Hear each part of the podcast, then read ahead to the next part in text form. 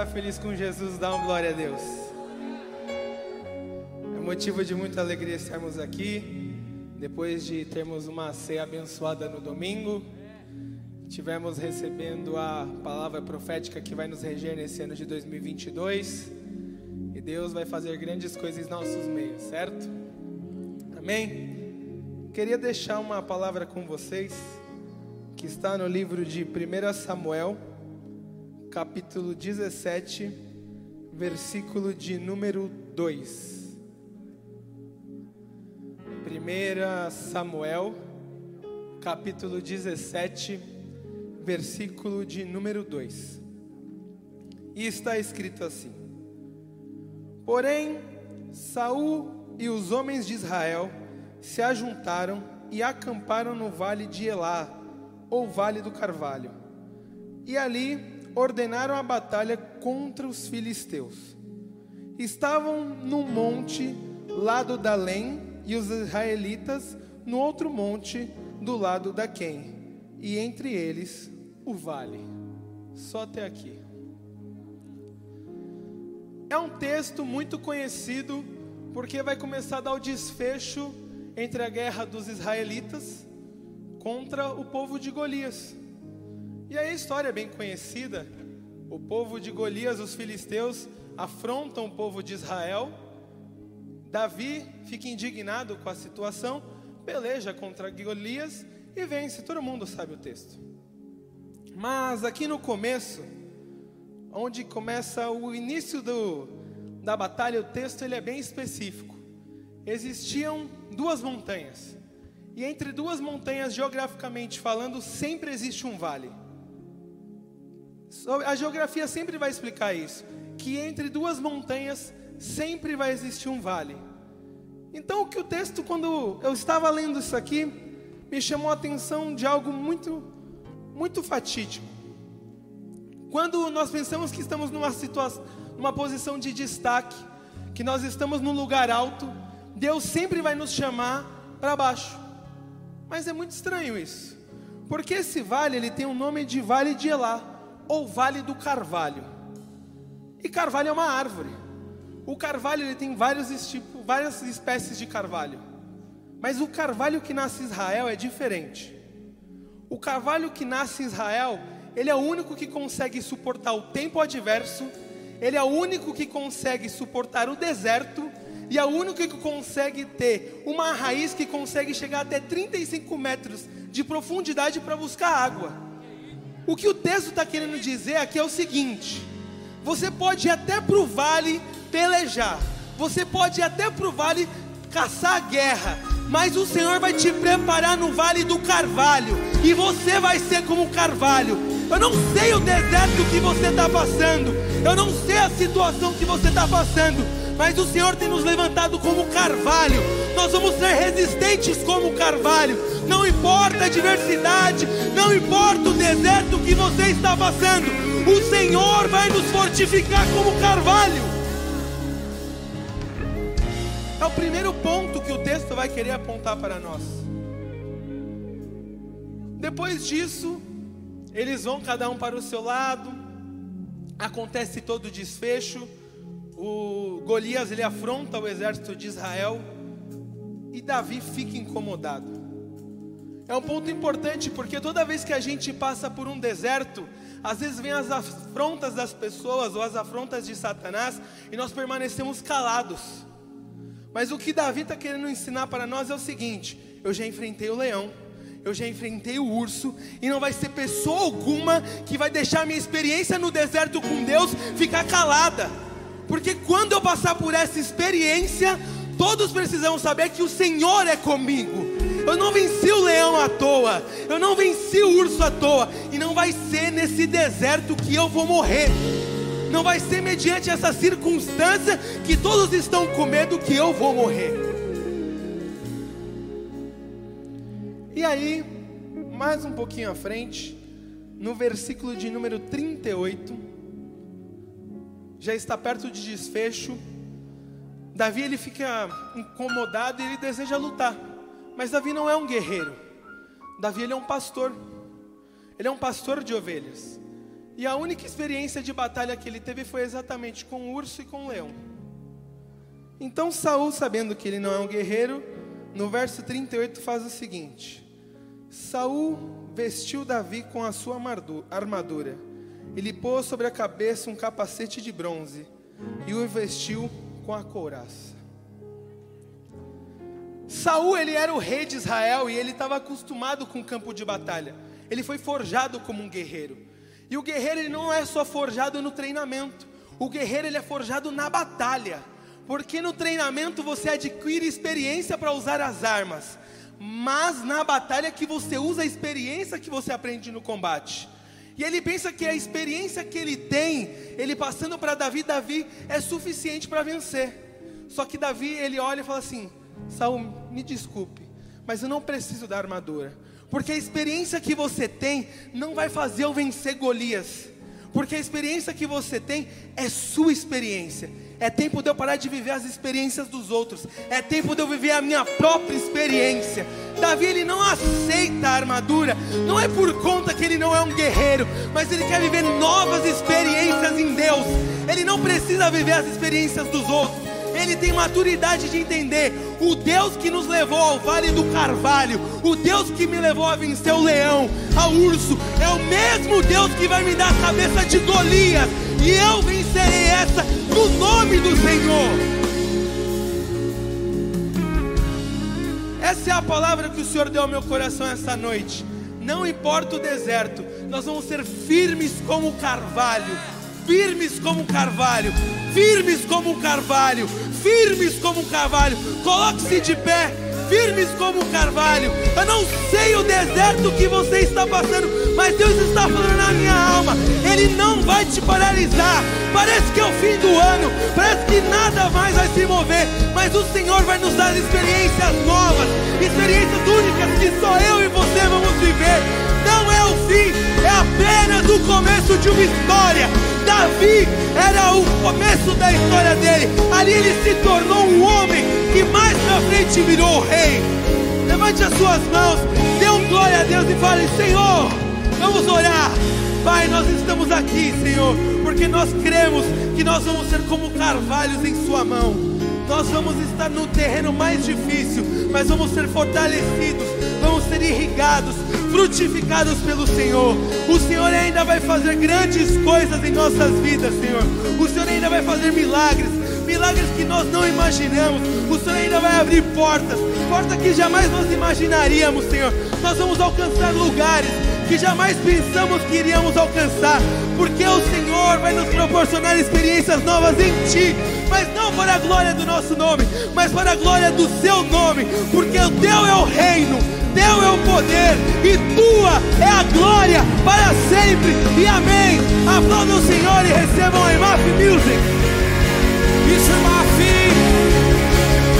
Aplaude ao Rei.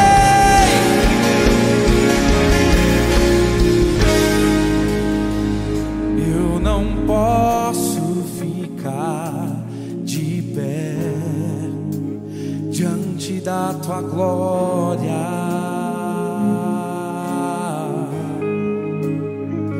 Eu não posso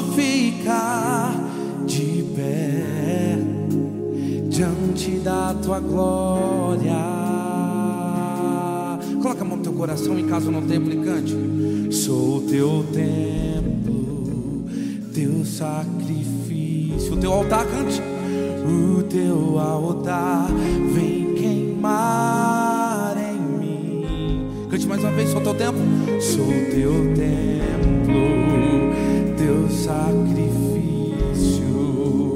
O teu altar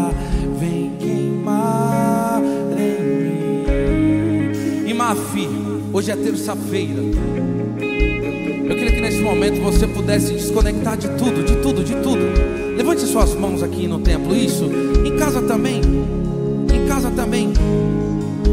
É como o Vitor acabou de dizer, nós não sabemos o deserto, os processos que você passa. Mas nessa noite, desconecte de tudo e erga suas mãos. E vamos iniciar esse culto e essa semana adorando a Deus de uma forma diferente. Vamos queimar, vamos queimar, vamos queimar vamos entregar tudo. E uma aflição precisa o altar. Isso não é casa de show, isso é casa de oração. Como nós aprendemos isso, isso. E cante, caia fogo do céu, cante eu. Caia fogo do céu, cante. Queima esse altar, mostra pra esse povo que há Deus.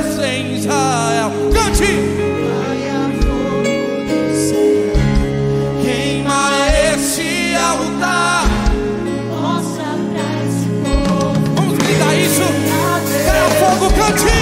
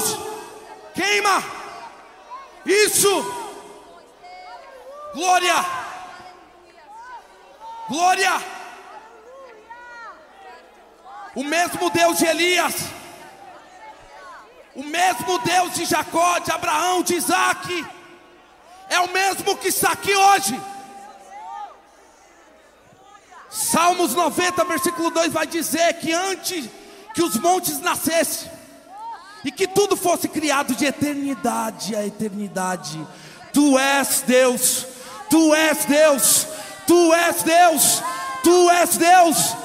Você adora um Deus vivo e mafim. Isso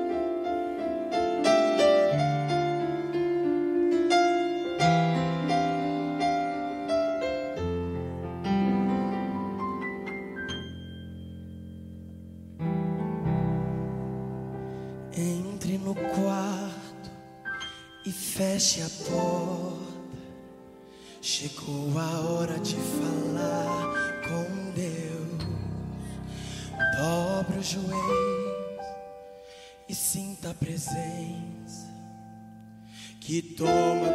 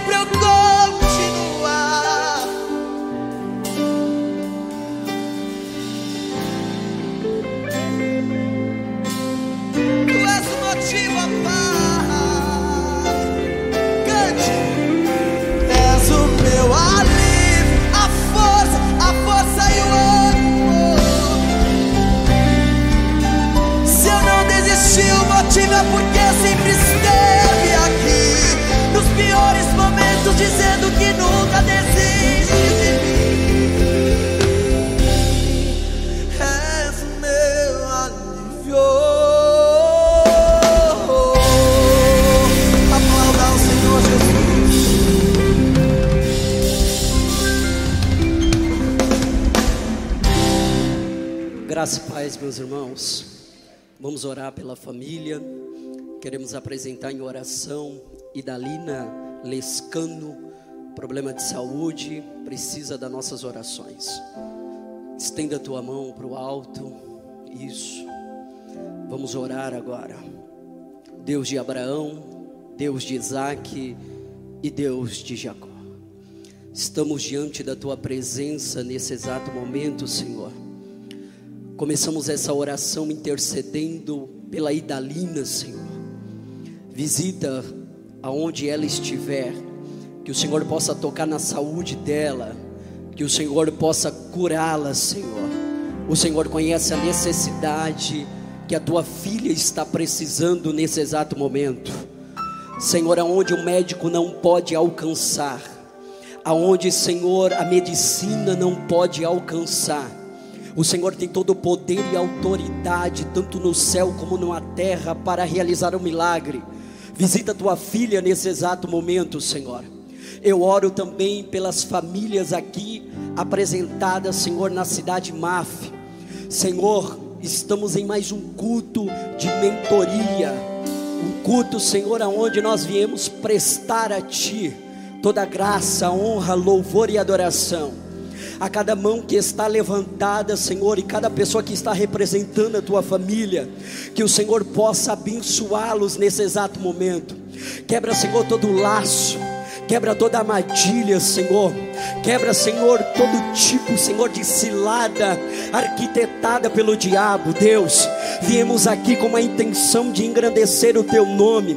Se existe alguém aqui fraco, cansado, que a tua poderosa mão possa tomá-lo, Senhor, nesse exato momento. E todo espírito de fraqueza seja aniquilado agora. Que todo espírito de depressão saia de dentro desta casa. Que todo espírito de maldição saia de dentro desta casa. Que toda enfermidade bata em retirada pelo poder que há no nome do Senhor Jesus. Deus, tivemos um domingo extraordinário, um domingo aonde a palavra foi liberada. Que possamos, Senhor, já viver desde então o ano de Ageu, Senhor, um ano de dupla honra. Senhor, toca na finança, toca na vida sentimental, toca na vida familiar. Toca na vida, Senhor, da estrutura, Senhor, famílias que estão sendo, Senhor, totalmente desestruturada pelo adversário. Que a tua potente mão, que a tua forte mão possa entrar nesse exato momento, Senhor. Filhos que estão nas drogas, filhos que estão na prostituição, filhos que estão no álcool, Espírito da verdade, invada agora, Senhor, o território aonde o inimigo disse ser dele. O Senhor tem poder, o Senhor tem poder para entrar, Senhor, e realizar milagre. Senhor, enquanto teu filho e a tua filha está com as mãos estendidas, renova ele agora, renova ela agora, pelo poder da tua palavra. Senhor, encha-nos da tua glória, em nome de Jesus. Aplauda ele.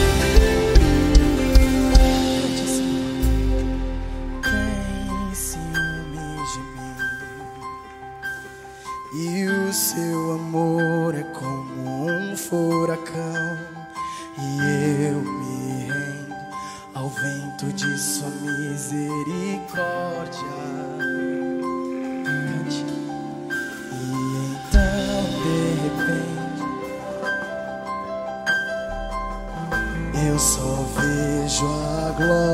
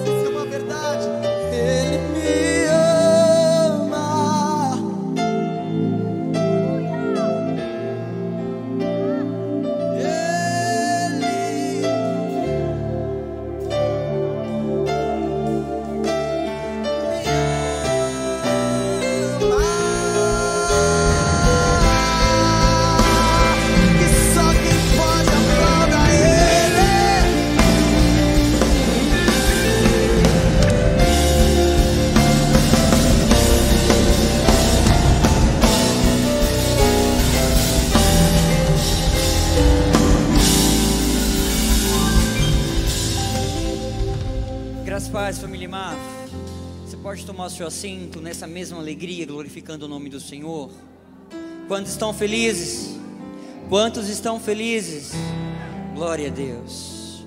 Para a gente continuar nesse ritmo de júbilo e alegria ao Senhor, eu quero ter o prazer de contar um testemunho. Como nós cremos e sempre falamos, testemunho vitamina a nossa alma. E nós seremos edificados através da bênção de Deus na vida do nosso irmão. Testemunho diz: Graça e paz, família Maf. Hoje eu quero contar um testemunho para vitaminar a nossa alma. Eu trabalhei por muitos anos no meio político, mas nunca me envolvi e graças a Deus sempre fui respeitado no meu trabalho. Eu trabalho no departamento financeiro e eu e um dia em meus pensamentos eu disse a Deus que eu queria muito sair daqui, mas com 60 anos eu não vou ficar entregando um currículo já não daria mais. Melhor ficar por aqui mesmo, pensei comigo. E passei durante todo esse ano de 2021 com o um coração no tema do ano, ano de Neemias, tudo novo de novo. Pois bem, no final do ano passado, tinha encontrado com a dona de uma empresa que trabalhei alguns anos atrás. Trocamos telefones, pois já não tinham contato deles há mais de sete anos. Quando foi agora, no dia 27 de outubro, ela me chamou no WhatsApp e disse que tinha uma proposta para mim. Marcamos uma entrevista e me ofereceram menos do que eu estava ganhando no antigo emprego. Falei que nessa circunstância não daria mas se ele chegasse num valor X, eu aceitaria. Saí de lá triste, achei que não iria dar certo. Ainda estava no metrô indo para o outro serviço. Recebi uma mensagem que dizia: Idalina, falei com o meu pai e nós vamos te pagar esse valor de salário. Quando você pode começar? Eles me perguntaram. Eu, com coração alegre, disse que precisaria de um tempinho para sair do outro. E no dia 16 do 11, comecei a trabalhar nessa nova empresa. E o que eu entendo com tudo isso, não é no nosso tempo, não é do nosso jeito.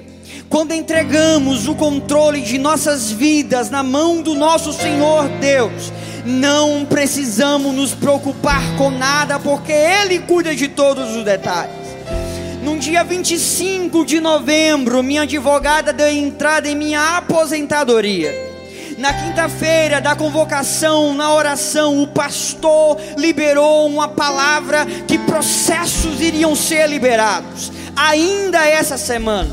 No dia 4 do 12, antes de vir no mutirão da limpeza, que foi uma bênção recebi um e-mail que dizia: Sua aposentadoria foi liberada. Eu fiquei sem acreditar, e como diz o pastor, o ano ainda não acabou.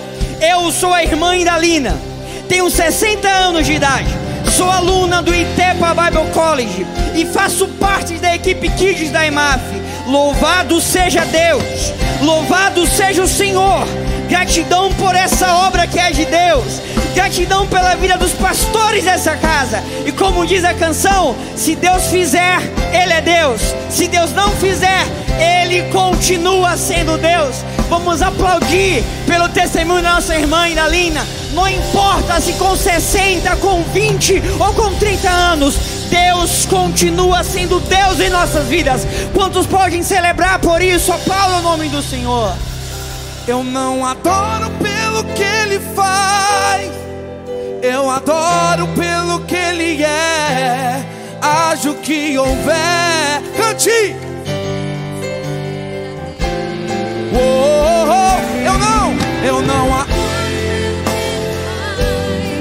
Eu adoro pelo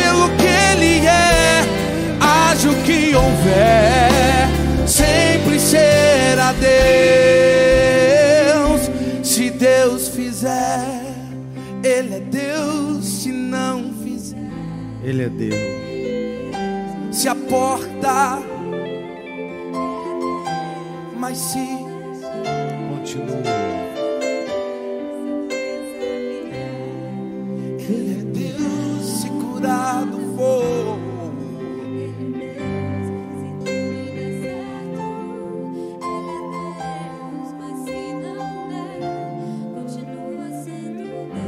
Cante, eu não adoro.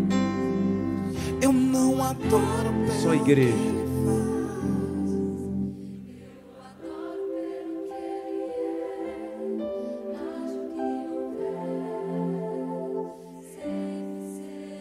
Eu não adoro. Cante isso.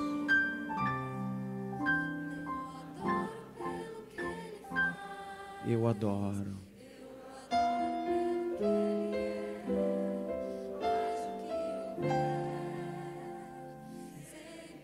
Se você entendeu o que você cantou, eu queria que você aplaudisse o nome de Jesus. Oh, glória. Bendito é o nome de Jesus, que nos deu vitória na cruz. Graça e paz, irmãos. Tudo bem com vocês? Aos que estão online em outro setor ou em outro estado que está muito quente aqui para nós em São Paulo, está friozinho garoando. Esse é o dia do paulistano, né? Bom demais, assim. Todo mundo queria estar uma pipoquinha agora em casa. Sim ou não? Olha, pode pecar não, hein? Ó, hoje é nosso culto de mentoria, nós estamos na série de Elias e o meu coração está queimando por uma palavra, porque hoje na série eu vou falar sobre uma nuvem do tamanho da mão de um homem. Teve um irmão que falou assim, graças a Deus, né? Faz duas terças que a gente só apanha com esse monte de Carmelo. Não aguento mais Carmelo. Então hoje não haverá exortação.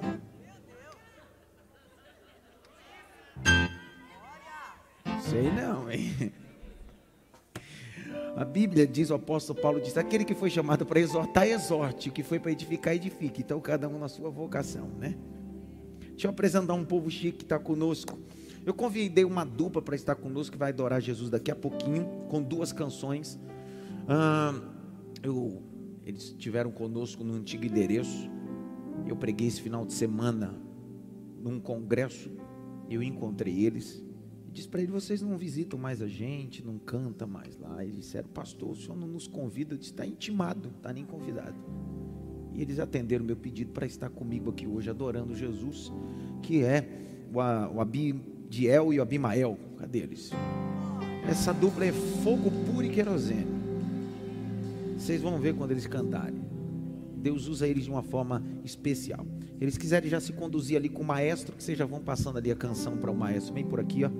Por aqui, isso, por aqui mesmo. O obreiro vai conduzir vocês enquanto vocês. Vamos aplaudir Jesus pela vida deles? Aleluia. Hoje eu estou recebendo uma família mais uma vez que, desde a primeira vez que recebi aqui, eu adotei no meu coração, me criei uma empatia do reino de Deus. E eu já disse para vocês, toda vez que eles vêm aqui, me relembra o campo missionário e todo o trabalho que eles têm. É, hoje eu estou recebendo o pastor Léo, a pastora Rosângela e a Raíssa, que são uma família missionária que esteve mais de, acho que sete anos, né? Sete anos na Rússia. Qual, é, qualquer dia desse eu vou pregar, ele vai traduzir em russo aqui para vocês. Fera demais. Vamos ficar em pé essa família linda. Vamos aplaudir Jesus por essa família linda. Obrigado, pastor. Obrigado, pastor. É sempre um presente receber vocês. Pastor Léo é professor de teologia, um grande educador e sempre que pode estar conosco aqui cultuando até Deus estabelecer eles voltando aí para a Europa para um novo trabalho. Eu também estou recebendo aqui, fiquei presenteado. Na verdade, eu os recebi, os conheci é, há duas semanas atrás, quando eu estava pregando na cidade de Itabuna. Itabuna fica do lado de Ilhéus, e eu estive pregando um final de semana ali, e eu tive a grata oportunidade de recebê-los lá. Eles é, pegaram a estrada da cidade de onde eles são, são canavieiras, são cento e poucos quilômetros, e eles estiveram comigo lá, cultuando, conheci eles, eles foram adquirir um livro também. Ele é meu aluno no ITEPA, E ele veio alguns compromissos aqui em São Paulo com a sua esposa e hoje veio me presentear aqui na cidade de Maf. Eu queria que vocês aplaudissem Jesus pela vida do Willingham e a Jamile. Fiquem em pé, por favor. Vamos aplaudir Jesus. Deus abençoe. Presente receber vocês. Sejam bem-vindos à cidade de Maf. Eu falei certo o nome? Willingham. Você vê que eu tô bom, né?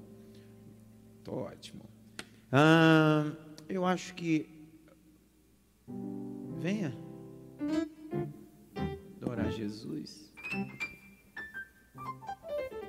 Como é que vocês estão? Tá tudo bem? Só vitória? Benção pura? Então tá bom. Então canta para Jesus aí. Meus irmãos, a paz do Senhor. Meus irmãos, a paz do Senhor. Vocês estão com alegria para adorar a Deus hoje? Graças a Deus. que alegria. Mais uma vez poder voltar a esta igreja, agora na cidade MAF. Muito obrigado, pastorado. Meus parabéns por esta linda obra. Tá bom? Que o Senhor continue dando força, vigor e prosperando muito a sua vida e da sua família. Amém? Deus abençoe, pastora.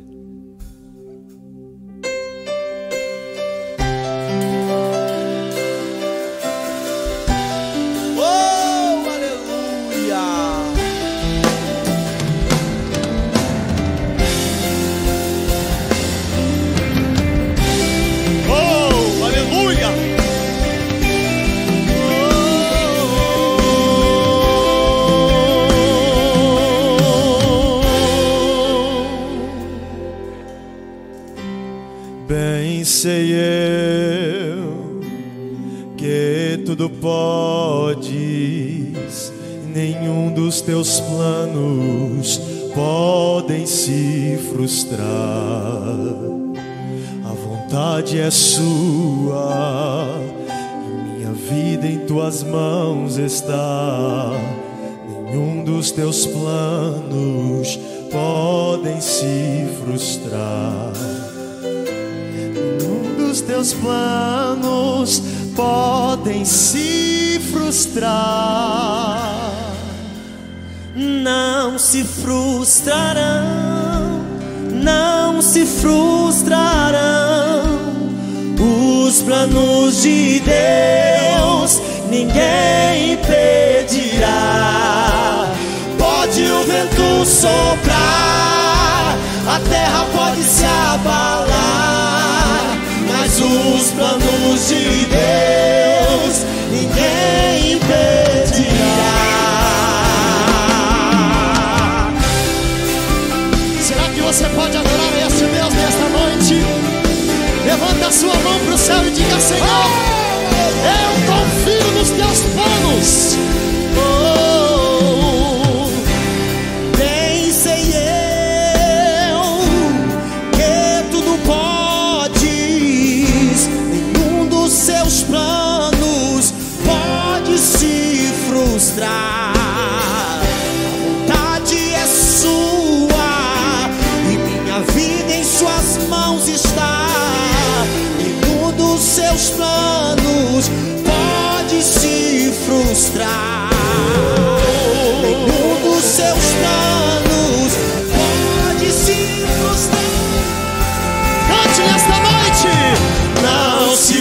Frustrarão,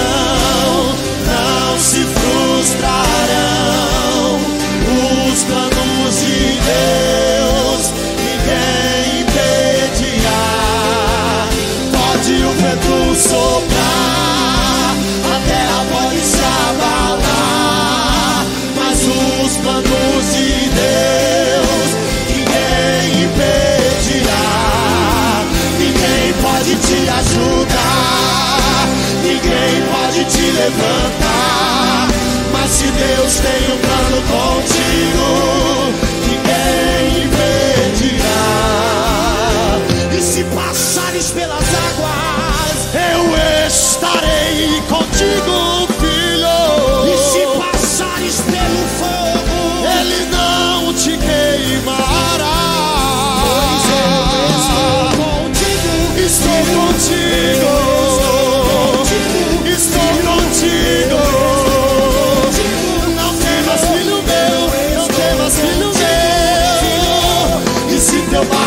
parecer que vai naufragar. Está balançando pra lá e pra cá. Está causando medo em seu coração. Está causando dúvidas até Jesus.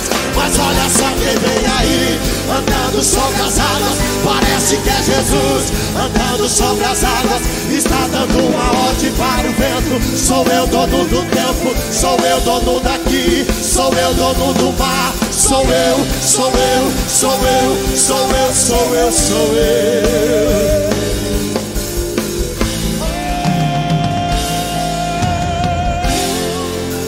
Ninguém pode te ajudar, ninguém pode te levantar. Mas se Deus tem um plano contigo, ninguém impedirá. Recebe a minha glória, recebe a minha glória, recebe a minha glória, recebe a minha glória. A minha glória fez o mar se abrir, a minha glória fez muro cair, a minha glória acompanhou meu povo, a minha glória fez leão fugir,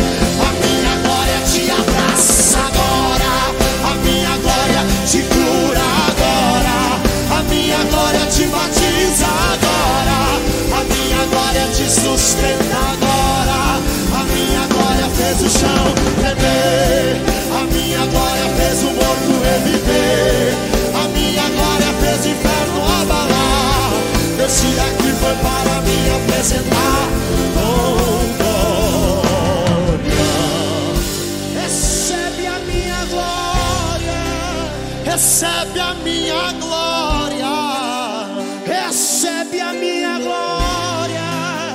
recebe a minha glória. A minha glória fez o mar se abrir, a minha glória fez muro cair.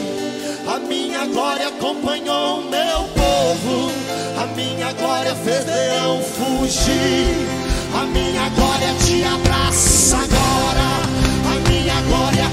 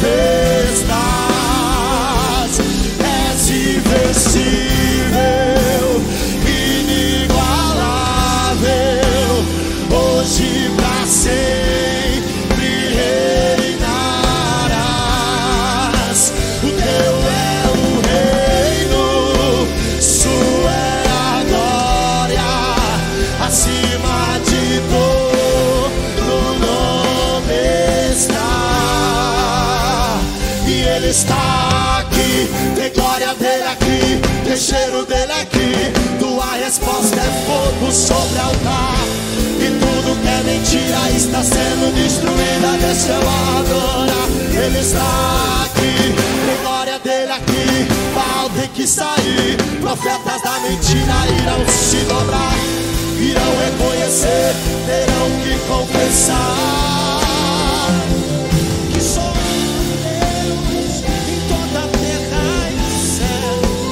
e outro igual não há.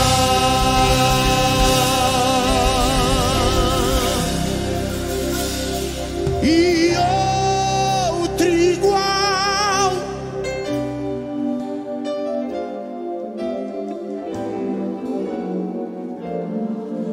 Você pode dizer que não há outro igual a ele?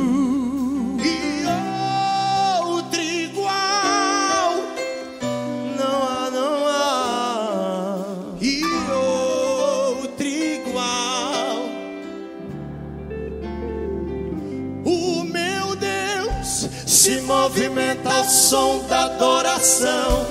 É muito forte o toque de suas mãos. Inclina os seus ouvidos pra lhe escutar. O meu Deus, ninguém consegue dele se esconder. Se ele não quiser aparecer, faz seu povo entender que em meio ao silêncio ele está. E ele está aqui, glória dele aqui, tem cheiro dele aqui. Tua resposta é fogo sobre altar. E tudo que é mentira está sendo destruída. Deixa eu adorar. Ele está aqui, tem glória dele aqui. Mal tem que sair. Profetas da mentira irão se dobrar, irão reconhecer, terão que confessar.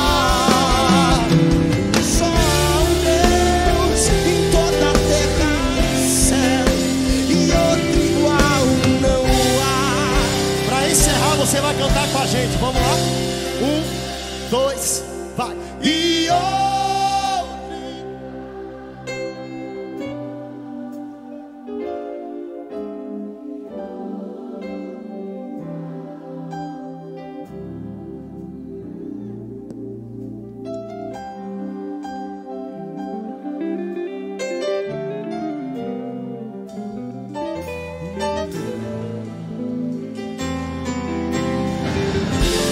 Aplauda Jesus. Tome seu assento.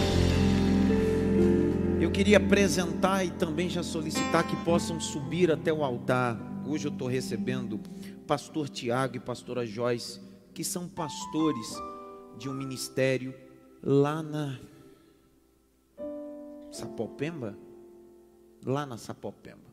Pastor Tiago é meu aluno e pastora Joyce também.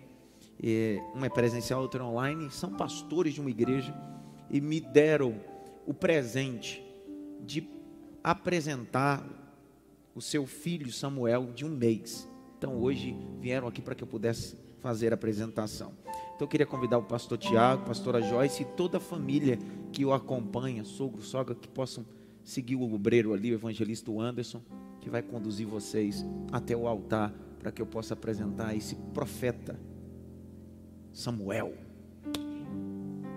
Enquanto eles vêm, quem estava aqui domingo?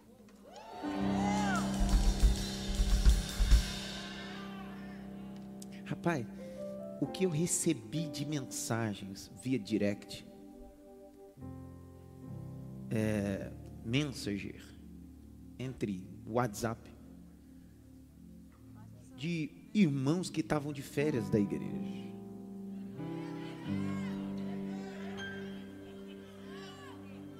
Não, é sério, é engraçado como Deus é na sua palavra. Como Deus nos convoca. Porque eles disseram, pastor, o senhor começou a pregar. Eu comecei a visualizar que faz um ano e nove meses que eu cuido das minhas coisas.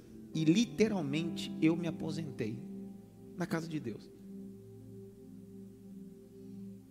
Falei, a ideia do reino é isso.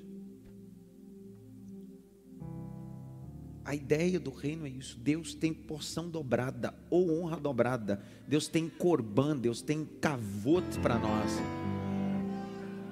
O pastor Alessandro está num propósito de oração. E ele estava falando comigo agora no gabinete antes gente entrar. E ele disse: Pastor, o senhor percebeu que nesse ano, o ano de Neemias, Deus forneceu madeira para Neemias? Já em 2022, Deus está dizendo: agora traga madeira para o templo. Olha como Deus é detalhista. Também recebi algumas mensagens de alguns. Você passou, quer saber uma coisa? Agora eu vou desviar de vez, agora não quero mais nada com Jesus. Fazer o quê? Dá glória, irmão? Rapaz, que profeta bonito, hein, cara? Olha que coisa linda. Me dá ele aqui. Albinha, pega ele aqui primeiro, Albinha. Tá de sapato, tá todo estiloso. Qual o nome da igreja lá, pastor, no Sapopé? Fica onde? Cadê um? Tá. Qual o nome da igreja lá, pastor? Ministério do Amor. Teotônio Vilela. Qual o número? Avenida Arquiteto da Nova Artigas 333. Qual o bairro ali perto? É, fica perto do Parque Santa Madalena, Jardim Grimaldi, São Mateus. Qual os dias de culto lá? Quarta, sexta e domingo. Então você que está nessa região aí, ó, a região que o pastor acabou de falar, está sem congregar, está me acompanhando só online, não pode vir aqui, vá à igreja dessa família, família pastoral que vai cuidar de você, vai pastorear você. Procure uma igreja que seja perto da Bíblia. E essa é uma igreja que é perto da Bíblia. Amém? Eita Jesusinho. Olha que coisa linda. Jesus. O nome Samuel. Samuel. Deus ouve. Vem da mesma raiz da oração judaica. Shema Israel Adonai. Ouve, ó Israel. O Senhor teu Deus é o único Deus. É a oração que o menino é ensinado sobre a oração monoteísta. Uma das coisas que a gente precisa entender é que Samuel foi o último juiz de um tempo de 350 anos de juízes em Israel. Samuel foi profeta e também sacerdote. Deus decidiu, pastora Joyce, abrir a madre de Ana, porque estava tendo uma crise sacerdotal no templo. E Deus disse bem assim: já que Eli não me ouve, já que Ofini e Finéias não me ouve, já que nenhum deles me ouvem, eu vou abrir a madre de Ana e ela vai gerar alguém que vai me ouvir. Por isso que a Bíblia diz no capítulo 3, verso 13 de 1 Samuel: Antes que o menorá se apagasse, ele se acendia às seis da manhã e se apagava às seis da tarde, a voz do Baru Hashem. A voz que tem poder entrou no quarto do Samuel, Shema, aquele que ouve. E olha só, se Samuel é aquele que ouve, olha como Deus está dizendo: ouve Samuel. Já que todo mundo está com crise de me ouvir, você é o único que tem autoridade de me ouvir. Nesse altar hoje eu vou apresentar um profeta que terá sensibilidade de ouvir a voz do Deus Todo-Poderoso. Nesse altar hoje eu vou apresentar um homem que será juiz, sacerdote, profeta nessa geração. E nessa noite vou apresentar um homem que no período que ele pisar na terra, haverá na mão dele a unção, não só para ungir os Saús, mas para ungir os Davis. Aleluia. Calabaracharabacante, ó revarácia.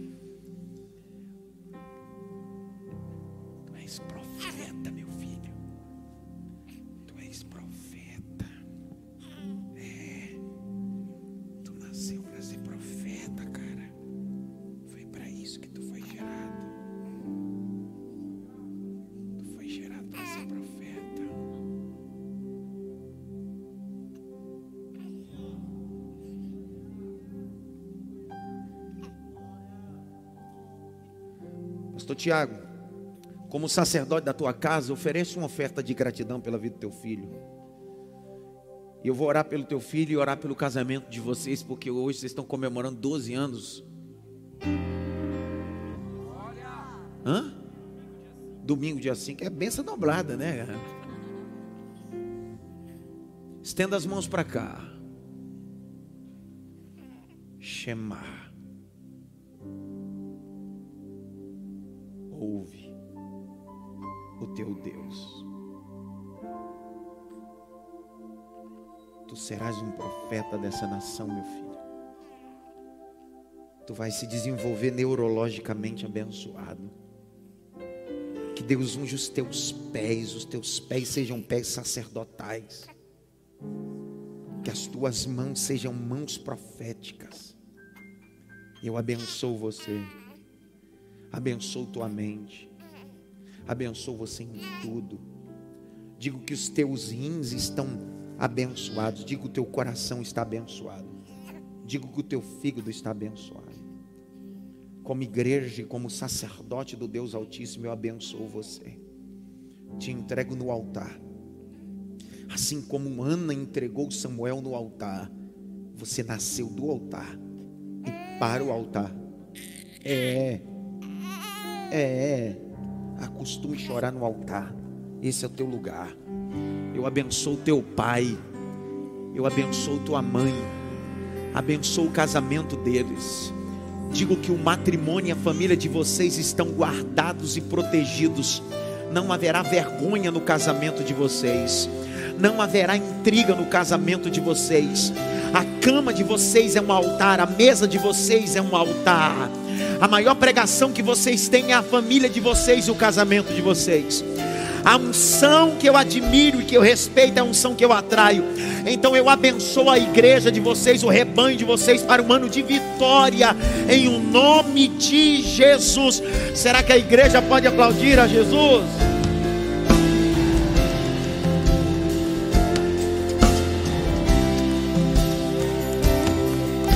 Canta aí, maestro. Que a bênção se derrame até mil gerações, tua família, seus filhos e os filhos dos seus filhos. Que a bênção se derrame até mil gerações, tua família, seus filhos e os filhos seus filhos. Que a bênção se derrame até mil gerações, tua família, seus filhos e os filhos dos teus filhos. Há um provérbio árabe muito antigo que diz assim: Quem planta tâmara não come tâmara. Quem se disponibiliza a plantar tâmara precisa estar consciente que você não comerá daquele fruto. Isso fala de um fruto que os seus filhos ou a próxima geração comerá. É essa palavra que diz minha oferta. A oferta que nós vamos entregar, as primícias que vamos entregar, não fala de coisas que vamos colher na nossa geração. Quem planta tâmara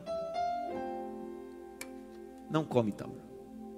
Significa que nós vamos semear hoje, pensando nos nossos filhos, na nossa próxima geração. Eu sou resultado de sementes e atitudes espirituais e financeiras dos meus avós, da minha mãe, dos meus tios, das minhas tias. Você é resultado de outras pessoas. Seja também um semeador para a próxima geração. Ó. Quando Deus disse: Eu sou Deus de Abraão, Deus de Isaac, Deus de Jacó, Deus está dizendo: Eu trabalho na subsequência de uma linha patriarcal. O que Isaac colhe, colhe porque Abraão fez. O que Jacó colhe, colhe o que Isaac fez. Nós vamos semear tâmaras. Você sabe que na Bíblia Sagrada, toda vez que você lê nos textos veterotestamentários dizendo mel, mel não é costumeiramente do que a gente está aqui, no nosso continente. Mel fala de mel de tâmara. Por exemplo, quando a Bíblia diz assim: E eu vos levarei para uma terra que mana leite e o que? Mel é mel de tâmara. Não é mel de abelha, é mel de tâmara. O que os, o povo do Oriente utilizava para adoçar as coisas era mel de tâmara. A pergunta que não quer calar: se alguém se recusasse em semear, como é que a outra geração ia adoçar as coisas? Será que estou falando para duas pessoas só? Permita que a próxima geração possa gozar de alguma doçura que você deixou. Não deixe herança, deixe legado. Herança é o que você deixa para o filho, legado é o que você deixa no filho. Então vamos deixar o legado. Prepare um dízimo, uma oferta, uma semente, você em casa e no templo. Há um envelope na frente aí, você pode pegar Existem três envelopes, você pode dizimar, ofertar, ou ser um mantenedor, uma oferta de gratidão. O envelope de dízimo tem um QR Code, você pode utilizar as plataformas digitais da sua, da, das suas contas bancárias, instituições bancárias, pode ir lá no Pix, tem um QR Code, você faz sua contribuição, só identifica o que é dízimo, o que é oferta, faça isso. Se mesmo assim você não tiver habilidade, você pode ir ao meu start, sair do seu lugar. Os obreiros estão aqui na frente, todos bonitos, chique, perfumados, cara de crente, de nada. Maquinetas aqui, higienizado o intervalo de cada pessoa, você pode ofertar, dizimar, depois coloca no saquetel. Hoje eu estou feliz, mas muito feliz. Fica em pé, Jaque. Fica em pé, Lucas.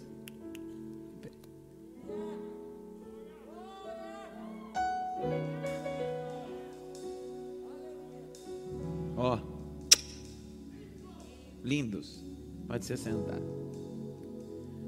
Vamos ofertar? Come here. Sai de tua tenda, ó filho meu. Te mostrarei as estrelas do céu. Sai de tua tenda, ó filho meu. Mostrarei as areias do mar.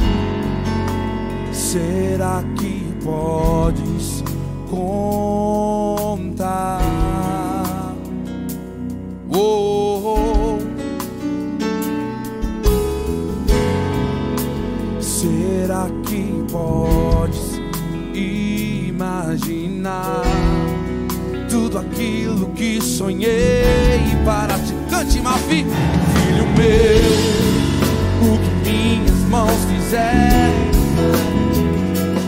filho meu, minha bênção será sobre ti. Uma nova história, cante, uma nova história, Deus tem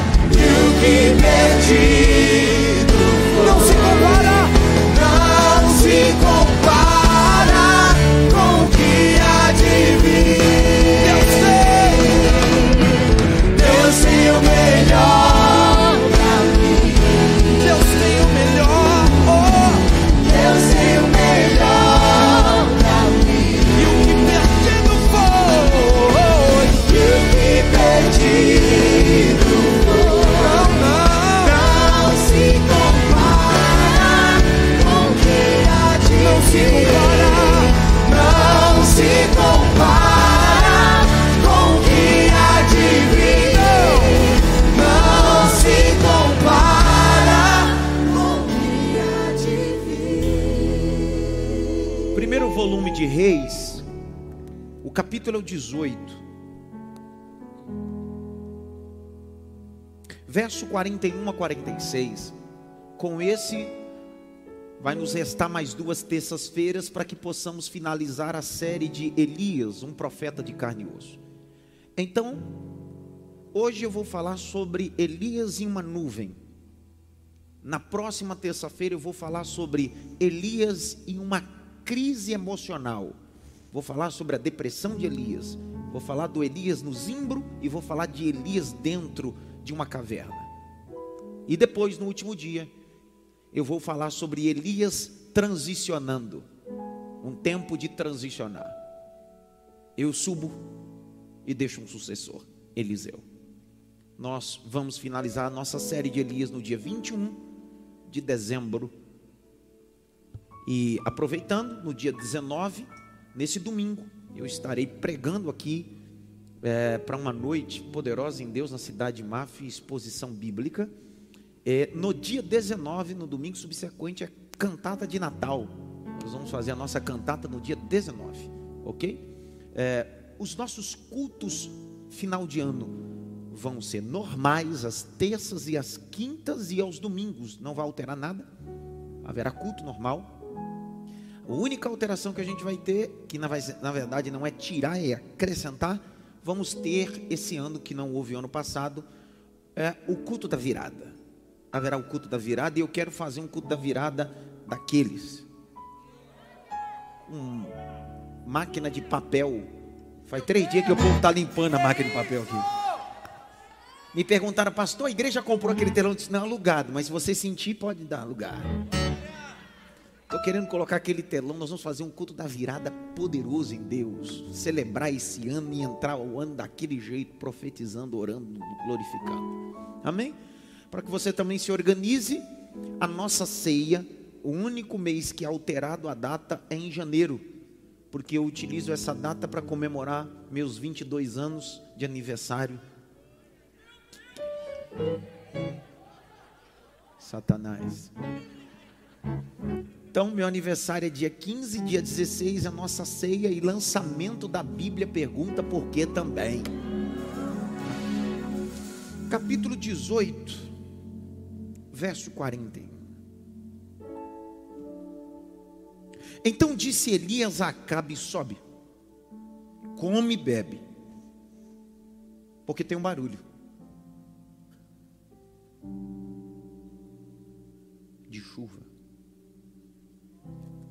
Pega a caneta aí, tem um negocinho aí. Vai por mim. Só a expressão da vírgula, da vírgula em diante, porque até a última palavra chuva, circula tudo. Há um barulho de chuva. E não é qualquer chuva. É pouca chuva? É o que? Muita chuva mas muita chuva. Deus está dizendo: não vou garoar, vou mandar muito. 42. Acabe subiu a comer e a beber, mas Elias subiu ao cume do Carmelo e se inclinou por terra, meteu o seu rosto entre os seus joelhos. Eu queria muito que você anotasse isso. Eu fui ler esse texto segundo o interlinear, texto hebraico texto etimológico exegético fala um pouquinho mais. Esse texto quer dizer assim, ó, oração com parto normal. Então, se você puder circular essa expressão 42 e puxar uma seta e escrever assim: oração, parto normal. Porque o que ele está fazendo aqui era o que a mulher grávida fazia quando ia dar à luz processo de contrações para dar à luz a um bebê. E disse ao seu moço: Sobe agora, olha para a banda do mar. E subiu e olhou e disse: Estou vendo nada. Torna-se sete vezes. E sucedeu que a sétima vez disse: É, Apareceu alguma coisinha aí. Um negocinho. Uma pequena nuvem. Mas a promessa é de uma grande chuva. Mas Deus é especialista em mandar grandes coisas através de pequenas coisas.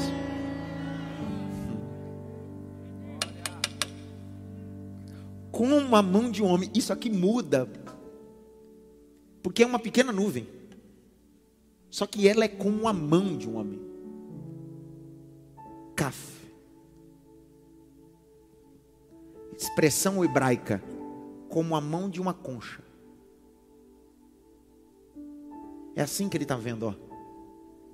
É essa visão que ele está tendo, ó. Kaf. Quando uma mão parece uma concha. Ele não está vendo a mão assim. Não é assim. O texto hebraico é assim, ó. O que ele está vendo é isso aqui, ó. Uma mão de uma concha, você só faz esse movimento quando você determina que tem alguma coisa dentro.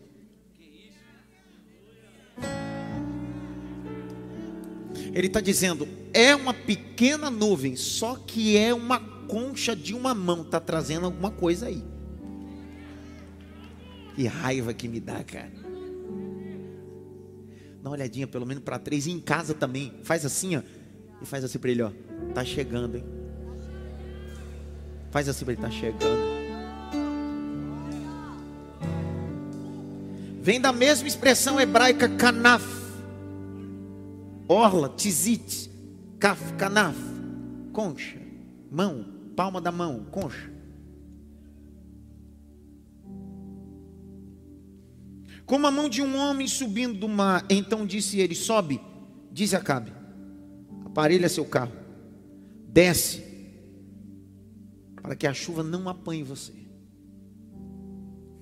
Verso 45: E sucedeu que entrando, entretanto, os céus ficaram escuros com as nuvens e o vento, e veio uma grande chuva.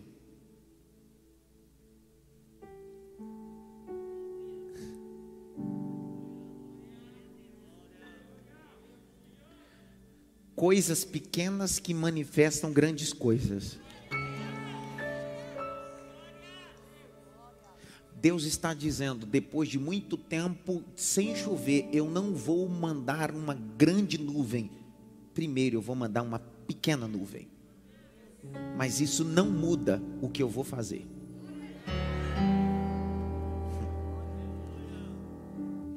Olha o texto. Acabe subiu ao carro e foi para Jezarel. E a mão do Senhor estava sobre Elias. Pega a caneta aí, circula isso aí, que vai mudar também. Isso aqui está fazendo um eufemismo, está suavizando o texto. Tem coisa por detrás disso aí. Porque o texto está dizendo: e a mão do Senhor estava sobre Elias. Você lembra que todo mundo conhecia Elias, que de repente ele estava num lado, daqui a pouco estava do outro? Porque antes ele ser trasladado para o céu, Deus já transladava ele na terra mesmo. Então todo mundo sabia, a mão está com ele. Então às vezes ele está ali, está aqui, está acolá. Às vezes alguém olhava e dizia, está no vale, agora está no monte. Por quê? A mão do Senhor está com ele. Quem leva é a mão do Senhor. Só que olha isso daqui.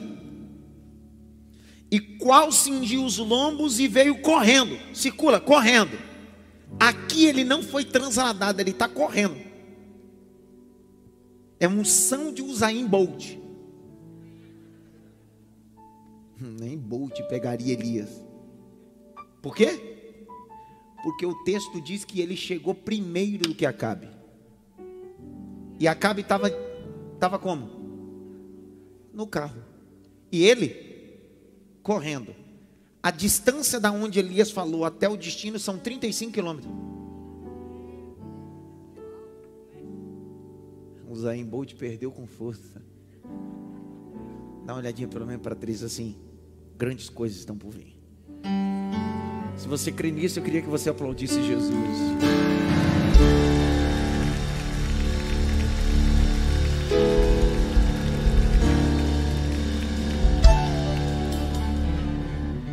O capítulo de número 18 até o versículo de número 40. Tratamos duas terças-feiras sobre o assunto do Carmelo, os profetas de Baal, a idolatria. Penso que foi chocante. Nos confrontou. Nos alinhou. Alinhou para o propósito que Deus tem para nós a partir de agora. Porque primeiro Deus alinha para depois enviar. Por isso que isso chama de alinhamento de Deus. É engraçado que nesse mesmo Carmelo você vai ter uma coisa importantíssima. Se você voltar aí, você vai ver uma coisa. Olha lá o capítulo 18. Do versículo 30 até o versículo 36, parte A. Elias está arrumando o altar, sim ou não? Tá vendo aí, ó? Se você puder circular, circule. Do verso 30 até o verso 36, parte A. Elias está restaurando o altar. Olha quantos versículos Elias orou. Da parte B do versículo 36 até a, o versículo 37. Elias gastou mais tempo arrumando orando?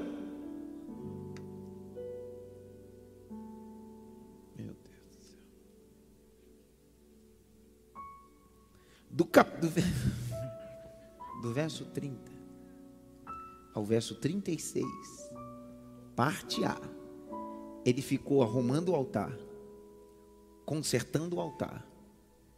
Do verso 36, parte B, até o verso 37, dá um versículo e meio ele orou. Os historiadores vão dizer que isso não chega nem 30 segundos de oração. Mas ele gastou horas para arrumar um altar. Elias entendeu que não adianta horas de oração se eu não investir horas arrumando coisas que estão quebradas na minha vida. Você pode fazer uma cabana no monte. Você pode morar no monte. Só que o altar quem tem que arrumar é você, não é Deus. Você pode seguir de cunho dogmático, doutrinário, literal o negócio, porque não é literal, mas eu vou seguir literal. Quando Jesus diz: entra no teu quarto, fecha a porta e o teu pai em secreto te ouvirá. Você pode abrir a porta, entrar, fechar e ficar lá até Jesus voltar. Não significa que Deus vai responder, porque Elias entendeu que o altar é obrigação dele ele gasta mais tempo consertando e arrumando e menos tempo orando, porque oração não é tempo, oração é investimento. Nós temos uma, uma, uma, uma mentalidade. O pessoal está comendo ali no hall, é isso, mano? Estão comendo ali no hall, é isso? Mano? Meu Deus do céu. Tem três adolescentes comendo, estão lá, salgado, refrigerante. É mal bate-papo, ficando uma ideia. Está em comunhão, né? Canta aí, Clebi, alguma coisa para Jesus, para ver se você consegue Cantar conectar de novo. O quê? Pregar o quê? Vai pregar o quê? Comendo salgado, um risole pizza. Oi. Meu Deus. Prega o que? Cante de novo, eu gostei, vai. vai. Cantar o quê? Pregar o quê? Irmão, escute, eu vou falar bem devagarzinho, com calma. Se você vir para a igreja na hora da palavra, para comer, fique em casa, cara. Tá perdendo tempo aqui, cara.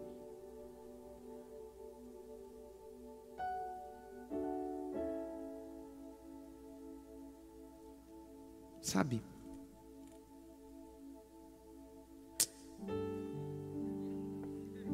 Eu tenho que escolher muitas palavras, porque na época dos meus pastores eles não escolhia não. Então eu escolho muito bem, porque é uma coisa que minha mãe me ensinou é educação, coisa que alguns não têm. Eu estava hoje no fórum. Hoje eu tive uma audiência. Cadê Pati? Tá por aí, Patinha? Tá não? Desviou a Pati? Ali.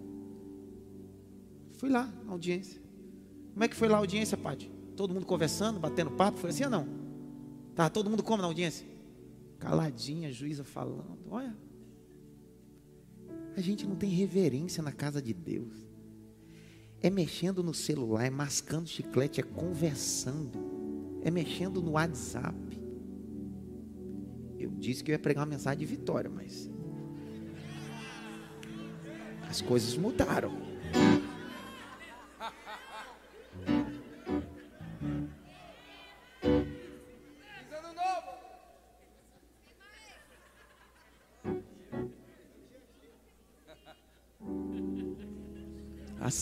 Sandra assim, volta a ser bonzinho. Rapaz, mais bonzinho do jeito que eu estou falando, com todo o amor. Não quebrei perna de ninguém, pata de ninguém. Estou ensinando. Eu sei que tem gente que não gosta de ser ensinado, porque toda pessoa que é confrontada e ensinada acha que, não, não, estou te ensinando. A mesma coisa aconteceu outro dia aqui. Eu cheguei, igual o Doga. Doga desembarcou lá em Congonhas agora, veio de Santa Catarina, atravessou a Macedônia, chegou atrasado. Porque então, eu cheguei quinta-feira na Santa Convocação com o pastor Fausto, com, com o Paulinho aqui. Chegamos que hora? Na hora também. Eu assumi o púlpito. Está uma irmã aqui na frente. Vocês estavam aqui no culto? Vocês viram que eu parei de falar? Eu, eu paro, quando eu parar de falar é porque está acontecendo uma presepada. Então quando você vem eu pregando e eu ficar assim, ó, é que está acontecendo a presepada e eu estou contando até 10 para que eu não possa ser chato com ninguém, para ver se a pessoa olha para mim e se toca. Vamos aplaudir Jesus, vai.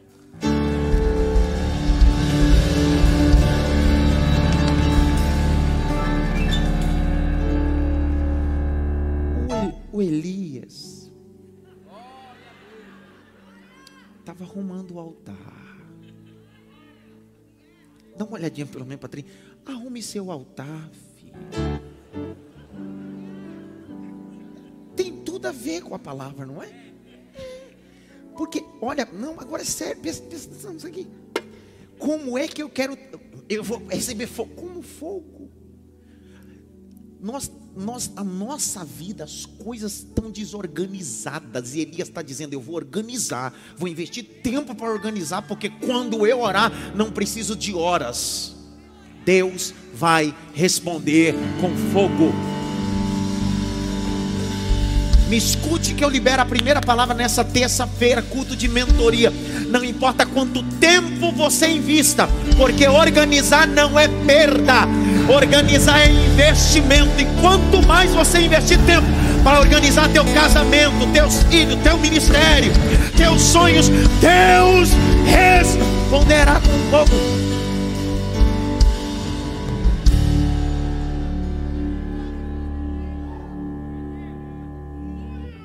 Eu preciso me organizar. Aí eu sei que eu também já fui desorganizado. Eu ficava reclamando, Deus, a minha vida não prospera, a coisa não vai, nada vai. Imagino Deus olhando do céu. Só não mato porque eu tenho promessa. É, porque Deus, eu estou aqui, filho, estou querendo te dar. Só que eu não posso ser injusto. Tu te organiza e eu libero. Isso fala de gerenciamento, pessoal. Jesus disse bem assim, dando um toque sobre gerenciamento. Antes de levantar uma torre, faça primeiro o quê? Sente. Faça planejamento, DRE, demonstrativo de rendimento. Veja a entrada, a saída, se dá para encarar isso. Deus está dizendo: você organiza e eu prospero. Quer ver outro? João capítulo de número 6, ó, João 6. João capítulo 6. Jesus olhou para uma multidão e disse para eles: Tem alguém aí no meio dessa multidão que tem alguma coisa? Lá vem, lá vem, André. Tem um menino aqui, tem cinco pães de cevadas e dois peixinhos. Opsária do grego, peixinho, não ictus, peixe grande. Opsária. O Senhor disse assim: Coloca na minha mão. Coloca na minha mão. Aí os discípulos disseram: É agora, é agora, ele vai fazer agora, é agora, é agora. Senhor Jesus, não, não, não, não. Eu abençoo, a benção da multiplicação está em mim. Só que pega essa multidão, põe eles sentados, de 50 em 50. Depois que vocês organizarem tudo, aí sim eu dou os cinco pães e dois peixes e vocês começam a entregar para o povo. Se queremos viver um tempo de multiplicação, um tempo de bênção, precisamos organizar altar.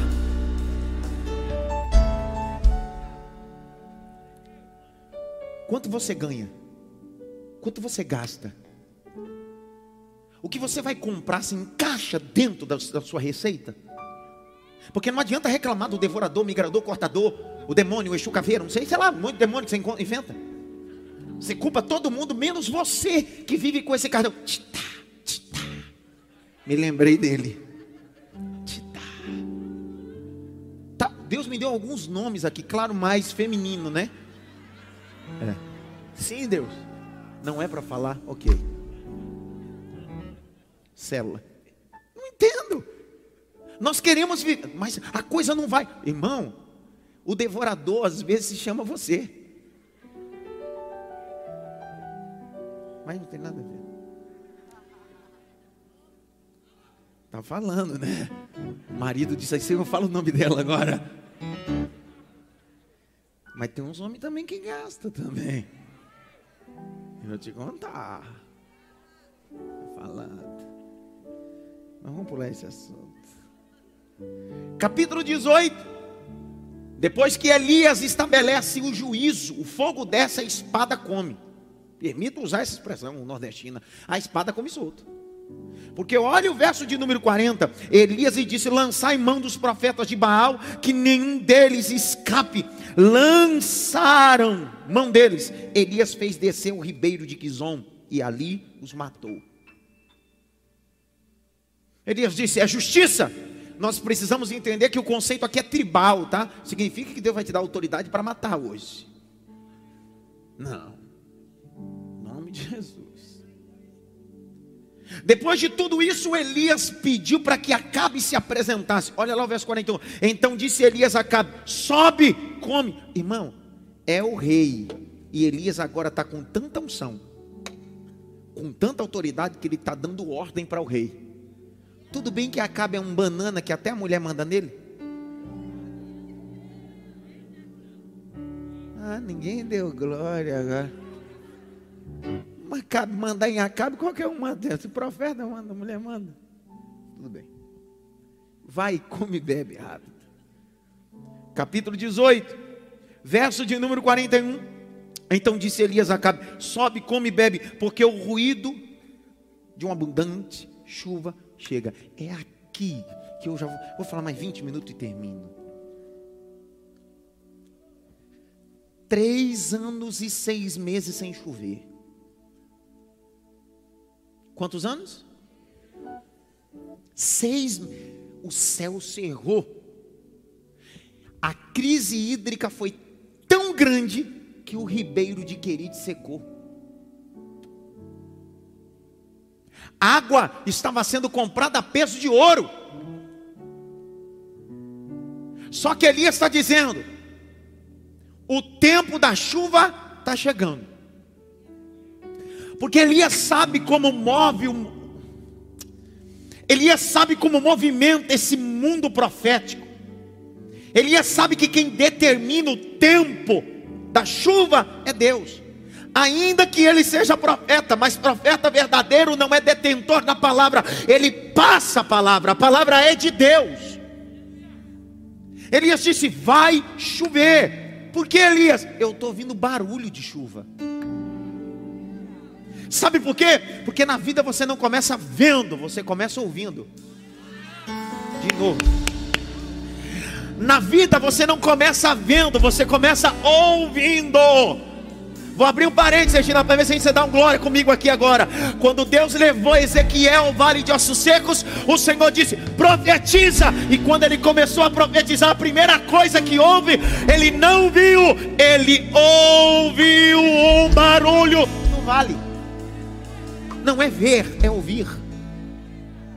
Isso fala da revelação de Deus, do impacto de Deus. Deus, essa noite, no ambiente profético da exposição bíblica, está dizendo: antes de você ver, você vai ouvir. Ouvir por quê?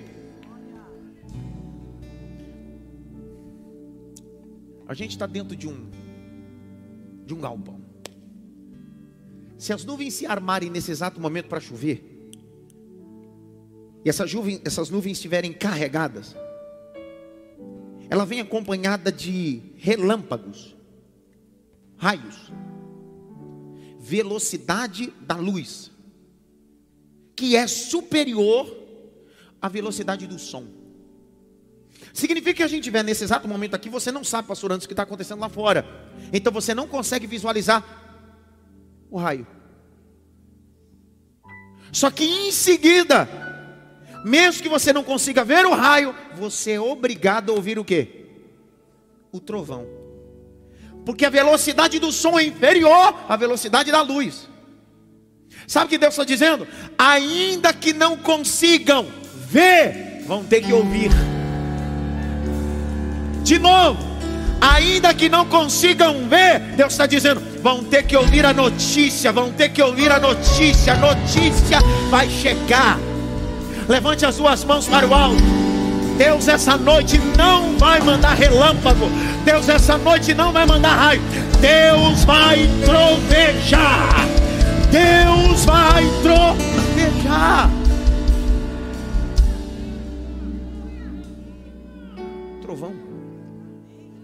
Barulho. Ele está dizendo, eu estou ouvindo. Então ele está dizendo, não é raio. Não é relâmpago. Eu estou ouvindo trovão. Eu vi um aleluia, também foi o único. Presta atenção, tem barulho de chuva e Elias está ouvindo. Só que o céu não tem nuvem.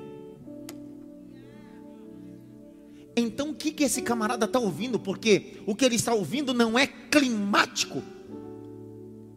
O que ele está ouvindo não é qualquer pessoa que ouve, ele está antecedendo a chuva.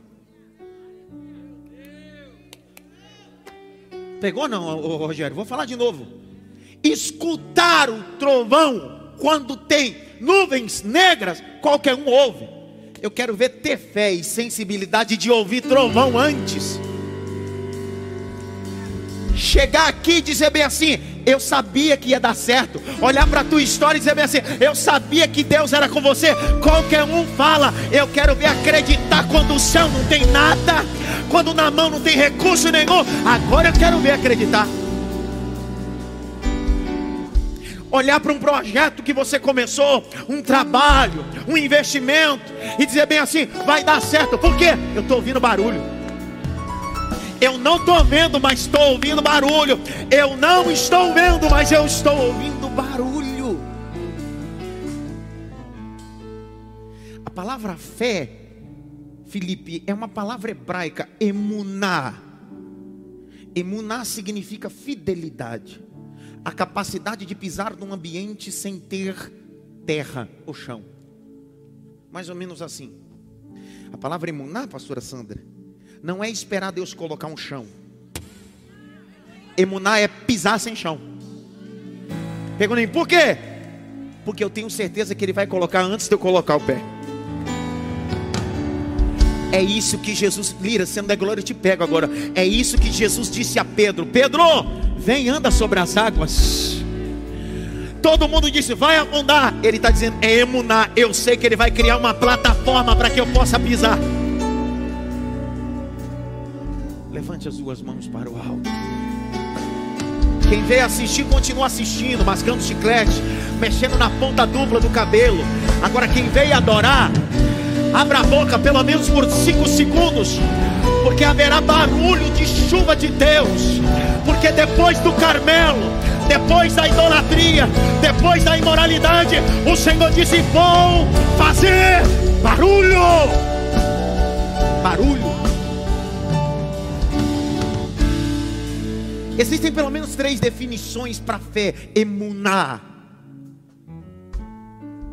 Eu tenho um seminário sobre fé e eu trato esses três pontos. Eu queria passar de forma superficial esses três pontos para você entender. O que é fé? Fé é ouvir o inaudível. É o que está acontecendo aqui. Fé é o quê? Ouvir o inaudível. Ninguém está ouvindo. Quem está do lado de Elias? O servo. O servo não está nem ouvindo e nem vendo. Porque nem todo mundo que está do teu lado nem ouve nem vê. E nem por causa disso Deus não vai mandar chuva.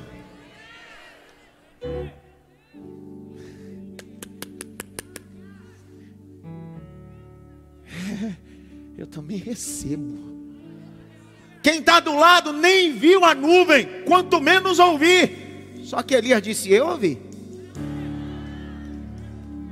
Por quê? Fé é ouvir o que ninguém ouve. Irmão, fé é ouvir que nem ouve. Por isso que o arrebatamento, a condição do arrebatamento é ouvir o inaudível.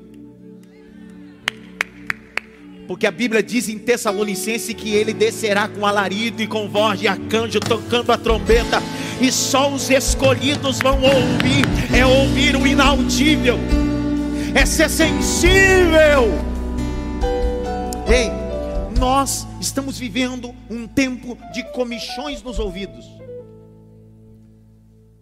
Estamos vivendo um tempo que temos dificuldade de ouvir, ouvir pai, ouvir mãe, ouvir líderes, ouvir pessoas que nos amam. Nós não escutamos nada, quanto menos as coisas espirituais.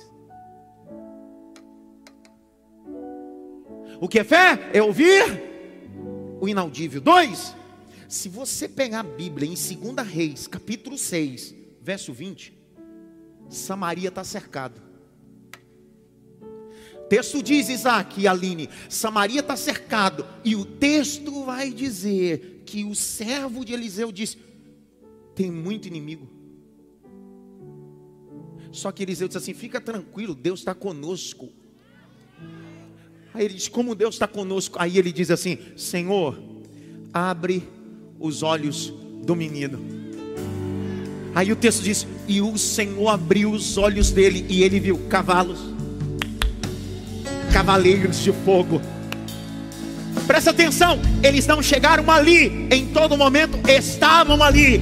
O menino não viu, o servo não viu, Samaria não viu, mas o profeta está dizendo: Eu estou vendo o invisível, eu estou vendo o que ninguém está vendo. Deus está me protegendo. É fé, é ter capacidade de ver o invisível.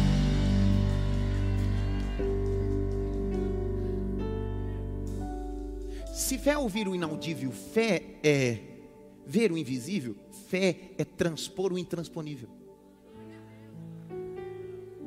Quando eu tenho fé, eu ouço que ninguém ouve. Quando eu tenho fé, eu vejo que ninguém vê. E quando eu tenho fé, eu transporto o que ninguém tem a capacidade de transportar. Olha o que diz Mateus 17, 20. Olha lá. Mateus 17, 20. Põe na tela. Jesus disse: Por causa de vós. 17, 20. Isso. Isso. E Jesus disse: Por causa de vós, incredulidade. Porque em verdade, em verdade vos digo: Se tiveres fé como um grão de mostarda, direis a esse monte. Faz o quê? É transpor? Pessoal, dá para imaginar o que Deus, Jesus está falando é assim, ó. Se tua fé for pequena, tu diz para o Monte Everest: sai daqui vai para lá. O que parece ser mais difícil, Deus está dizendo: não basta muito, só tem uma pequena fé. Porque fé é transpor intransponível, fé é ver o invisível, fé é ouvir o inaudível. Levante a mão direita assim bem alto. Bata pelo menos em três mãos assim, receba fé, meu irmão. Fé. Por quê, pastor? A fé vem pelo ouvir. E ouvir o quê? Então, quanto mais palavra você ouve, mais fé você recebe. É. Não existe um cursinho, uma oração para receber fé. Não tem. Sete orações para receber fé. Quer ter fé? Ouve a palavra. Você pode ver que os crentes que vêm de terça-feira é, é mais bonito, tá vendo? Porque quem tem fé, tem fé até para. Aleluia. E eu termino. Aleluia. Grite bem alto. Tem barulho. Pastor, mas Deus não trabalha com barulho. Meu Deus. Se tem uma coisa que ele gosta de barulho. Atos 2. E compreendo isso o dia de Pentecostes. Estavam todos reunidos no mesmo lugar. E de repente veio do céu.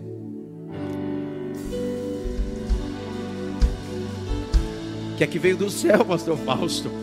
Um som, um barulho. Só tinha 120 pessoas no cenáculo.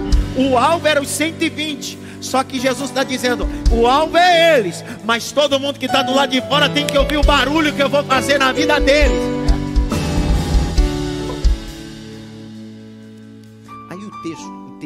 Olha lá, o capítulo 18, verso 42. Acabe subiu a comer e a beber, mas Elias subiu ao cume do Carmelo, se inclinou por terra, meteu o rosto entre os seus joelhos. Presta atenção. Por quê? Que para parar de chover parece que Elias não orou. E para chover, Elias tem que orar. Na verdade, eu li alguns comentaristas se equivocando com esse conceito, dizendo: para chover eu preciso orar, mas para parar de chover eu basto uma palavra. Nada disso. Para parar de chover, Elias orou. Três anos e seis meses depois, para a chuva voltar, ele teve que orar. Porque quem manda no céu é Deus, mas as nuvens só obedecem quem ora. Não é Deus que obedece, é as nuvens. Esse é o grande problema. Elias está orando para parar de chover, ele recebe de Deus autoridade e ele profetiza: não vai chover. Agora, para chover, ele vai orar. Pastor, onde a Bíblia diz que Elias orou? Se em 1 Reis, capítulo 17, diz que ele apareceu e profetizou. Por isso que a gente chama de Bíblia. A enciclopédia. Vários textos. Abre comigo aí, Tiago 5,17. Abre aí, você ver. 5,17. Lê, a Jaque está sem ler desde domingo, está chateada. Leia, Jaque. Quis fazer motim domingo, porque eu não leu. Misericórdia. Elias era o homem sujeito às mesmas paixões que nós. E orando, pediu que não chovesse. Para. Significa que antes dele se encontrar com Acabe, ele fez o quê? Sim ou não? Está escrito ou não? Esse é o grande problema. Tem gente querendo se apresentar a Acabe sem ter uma vida de oração.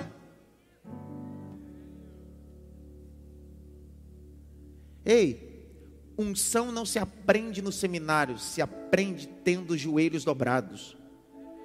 No seminário eu posso te dar técnicas e ortodoxia, mas só a vida de oração te dá ortopraxia, é prática. Elias está dizendo: o céu obedece, ou as nuvens obedecem, aquele que tem uma vida com Deus de oração. Elias vai orar, e agora ele está orando, porque ele disse: Eu estou ouvindo barulho, mas ele está dizendo: Eu preciso orar. A palavra aqui, Elias coloca a cabeça entre as pernas. É o mesmo processo de uma mãe que está em trabalho de parto para uma gestação normal. Olhe para mim, por favor, e eu faço uma pergunta. Quem aqui, mulher, tudo bem que as coisas estão mudando na sociedade, mas continua só mulher tendo útero, ovário, homem não dá. Só para deixar claro. Então, as mulheres. Quem aqui já teve parto normal? É moleza, não é fácil? Cara, é muito fácil ter um parto normal. Eu fico assistindo, eu fico, cara, que moleza. Assistir é moleza, né? Passou onde você quer chegar? O que é um parto normal? O que acompanha o processo de um parto normal? Na, no dia do nascimento. Dor, o que mais? Contrações. Estoura bolsa. Hã? É muita dor, pastor. A dor da miséria. Quase morreu. O pior de tudo é que as contrações vão diminuindo ou aumentando, é isso? O tempo, é, diminui o tempo, né? É isso, né? Mas é uma dor da desgrama, como diz o nordestino. E pior de tudo é que quando entra o, o trabalho de parto, a parteira, o médico que está no processo, que está aqui auxiliando a mãe que está a ponto de dar, ele vai dizendo, vai, faz força. Então, peraí. Então é normal fazer força para nascer? Se é nascer, por que, que não nasce assim? Já que eu fiquei nove meses gerando uma coisa, uma coisa, não permita re, recapitular isso, gerando um filho, que eu estou usando a base da gestação. Se eu passei nove meses gerando um filho, por que, que agora não é simples? O corpo fisiologicamente não se dilata e assim rápido, não, não. Mesmo chegando a hora. Mesmo cumprindo as semanas, eu tenho que fazer força, porque se eu não fizer força, aquilo que eu gerei por nove meses pode morrer dentro de mim. Então é normal eu fazer força, é normal as contrações, é normal sentir dor. Por quê? Porque só é normal assim que nasce. Então, se eu for pensar assim, quem é médico aqui sabe do que eu estou falando. Num procedimento obstetra, os médicos sempre vão dar prioridade para um parto normal, cesáreo? Normal. Eles vão segurando até a última para que a mãe possa ter um parto normal. Por quê? A recuperação.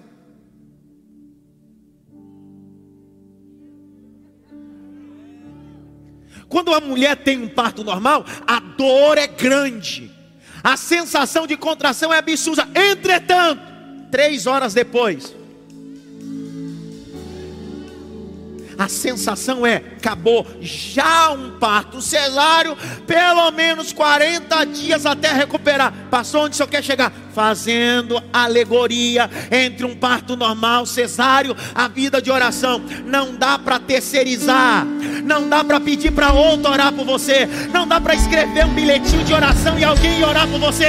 Ore você, sinta a contração você, aprenda a gemer você.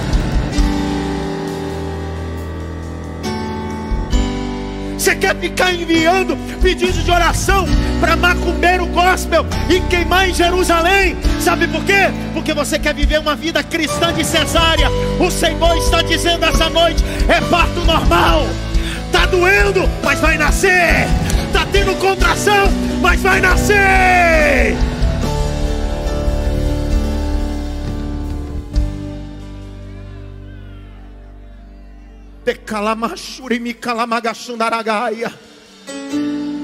Por isso que tem gente que olha para a tua história, para a minha história e vê um processo de gravidez em alguns sentores e olha o momento e diz: agora ela não aguenta mais. Agora é o momento de que crise, rapaz. Esse é o momento do parto.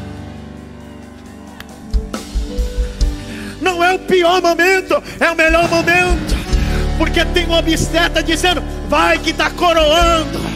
Vai que está nascendo. Vai! Eu fiz questão essa tarde de assistir alguns partos. Você sabe que tem mulher que desfalece, ela desmaia. No processo das dores, das contrações, ela desmaia. Eu assisti um vídeo que começa a dizer: põe álcool para voltar logo. Olha que brutalidade. Por quê? Porque se ela não fizer força, o menino morre. Você vai desfalecer agora? Vai parar agora? Já aguentou tanto? Já passou por tanta coisa? Só um pouco momento agora, calma. Está nascendo. Eu vim debaixo dessa palavra, eu vim entregar uma mensagem de Deus para algumas pessoas, porque só quem toma posse. Assim diz o Senhor a sua madre está aberta. É tempo de dar a luz para algo profético importante. Tem alguém que está pregando aqui comigo? Não.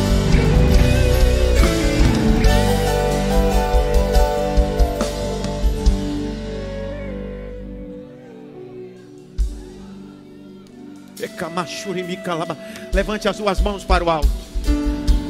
Agora é 30 segundos pelo menos 30 segundos na cidade, mas em casa. Tá doendo, mas não para de adorar. A porta tá fechada, mas não para de adorar. Tá enfermo, mas não para de adorar. O diagnóstico do médico é câncer, caroço, é maligno, é benigno. Assim diz o Senhor. Continua adorando. É um trabalho de parto normal. As contrações estão vindo, mas eu sou o Senhor.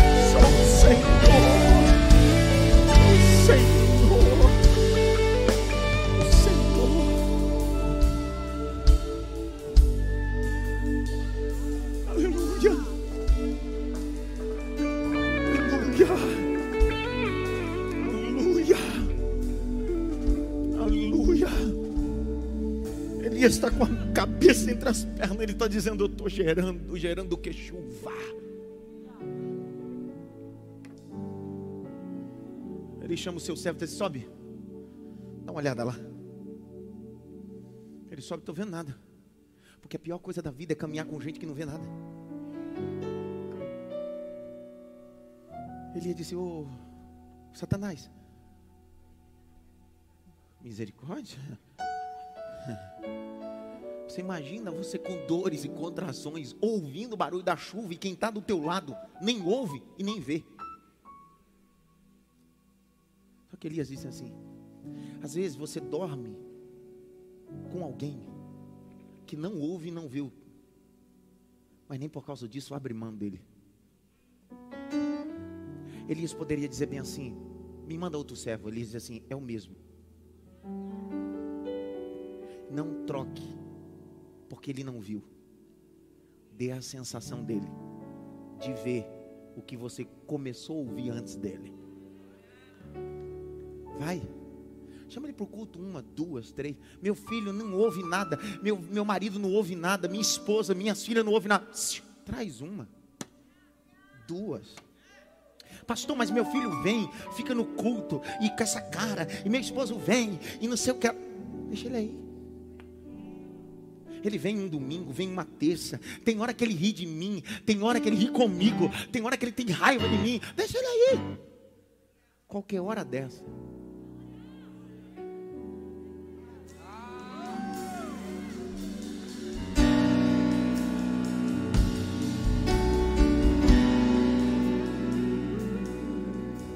Na sétima vez, os cabalistas, você sabe que o cabala entrou, se manifestou dentro do, do judaizante no exílio babilônico. O cabala estuda numerologia, né? É, os símbolos da numerologia. Tem um monte de crente cabalístico. Ele acredita que a coisa só acontece com sete dias de campanha, com sete. Tem gente que pega esse texto, ó, sete vezes, então sobe sete vezes. Porque na sétima Pastor, a Bíblia diz que Namã mergulhou sete vezes. Ah, meu irmão, a cura de Namã não está nos sete mergulhos, está na obediência. O que adianta você mergulhar tantas vezes e não obedece nada? Na sétima vez, quando ele está subindo, olhe para cá. O texto diz: Ó, está vindo uma, nuvem. Que tamanho é a nuvem? Pequeno. Ele disse: Rapaz, é estranho. Essa nuvem parece um, uma mão assim, com uma concha.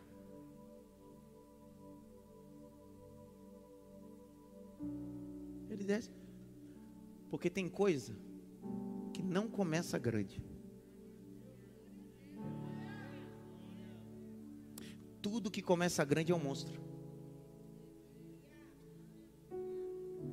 Porque não se esqueça que Elias, quando foi orar, não orou comum. Ele meteu a cabeça entre as pernas e disse: Estou em trabalho de parto. E criança não nasce adulto, nasce pequeno. Olha aí, é pequeno. Para que isso? Investir nisso, sonhar com isso. Tranquilo. Você está vendo pequeno agora, mas já estou vendo barulho.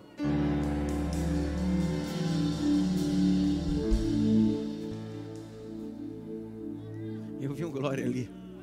Eu vi um aleluia aqui também. Eu vi outro ali.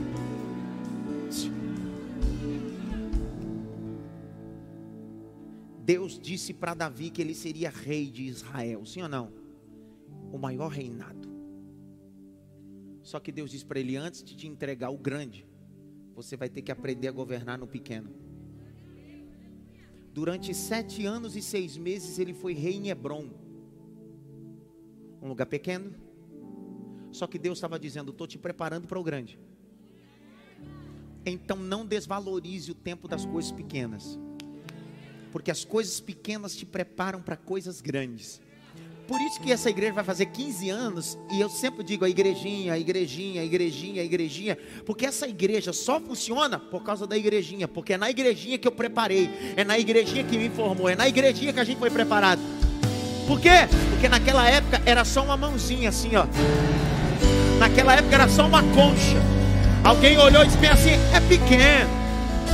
Isso não vai mudar nada, isso não vai trazer nada. De repente começou a ver o céu cheio de nuvens, teve que ver raio e agora está tendo que ouvir os trovões de Deus. O que era pequeno, um salão de beleza com 14 cadeiras, agora virou uma cidade.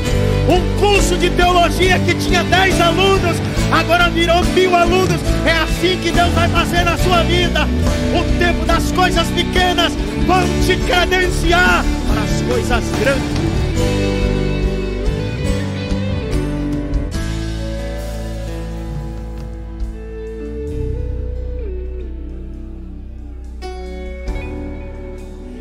Pequeno, mas está trazendo água. É pequeno, mas está trazendo providência.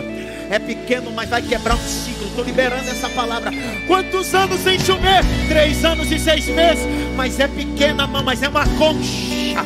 Está trazendo providência. Está trazendo providência, assim diz o Senhor.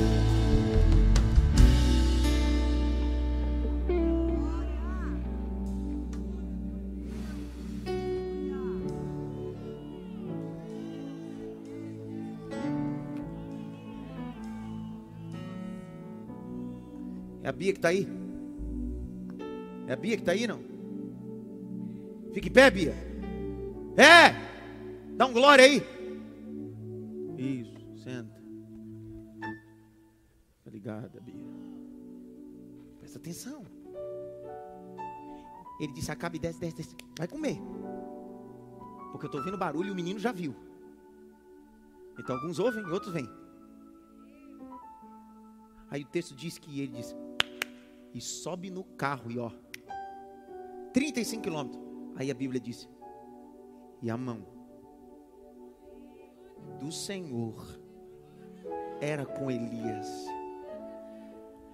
Eu preciso terminar essa mensagem assim, Tati, para você, você não deu um glória até agora.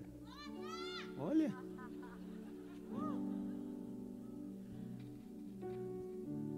Por que que na vida dela é tão rápido? Por que que na vida dele é tão rápido? Eu preciso de uma mentoria com ela. Eu preciso que ele me diga os segredos. O segredo é que a boa mão.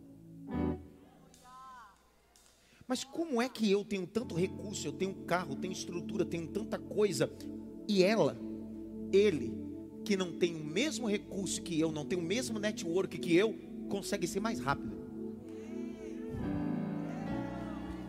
Como é que ela, ele, tem um restaurante enorme e eu tenho um restaurante tão pequeno, lucro mais do que o outro? Como é que eu vou lá? É simples, nunca foi mérito, sempre foi a mão.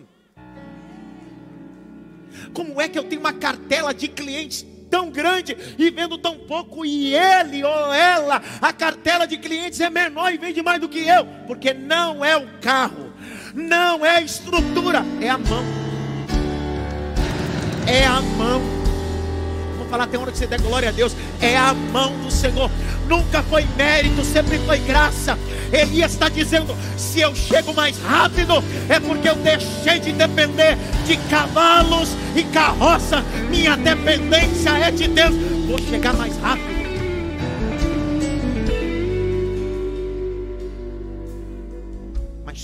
Começou com uma pequena nuvem. Do tamanho da mão de um homem. Fique em pé. Eu vejo uma pequena nuvem do tamanho da mão de um homem, mas este é o sinal que a tua chuva vai. Cante. Eu vejo uma pequena nuvem Para. do tamanho. Eu preciso contar isso aqui. Preciso contar isso aqui. Eu prego para toda a classe. Eu, eu tento comunicar para todo o ciclo de pessoas que me ouvem. Para empresário, para pedreiro, para. Não importa. E para pastores. Eu prego, muitos pastores me ouvem na terça-feira. Ó. Vocês olhem hoje a IMAF Music. IMAF Music hoje tem um contrato com a maior gravadora, a gravadora da América Latina, Universal Music. Sete anos de contrato. Sete anos de contrato com a maior gravadora. Você precisa de ver o tanto que essa gravadora está investindo e o tanto de coisa que vai chegar aí para esse primeiro semestre aí. Tem suprema aí. Você vê Maestro Clebinho, você vê Dérica, vê o Álvaro, vê o Léo, vê o Lincoln, vê eles, os roxinóis de Deus, cantando. Você diz, cara, sempre foi essa chuva? Deixa eu te contar uma coisa. Quando eu comecei essa igreja 15 anos atrás, que eu tinha saído da Osaka e fui para Cerejeira, para Cecília Meirelles 277, a rua Cecília Meirelles 277. Todo domingo cantava um cantor famoso, eu trazia para encher a igreja. Eu pegava o CD cantado do Paulo César Varuc, do Nani Azevedo, e colocava cantado. Era cantado, não era playback não. Cantado. Fica em pé, irmão, vamos cantar. Eu fiz isso aí durante dois anos e meio da minha vida. Três vezes por semana. Era eu e minha esposa que tinha que escolher o repertório. Cantar junto em cima do cantor e ministrar. Quem passava na porta dizia bem assim: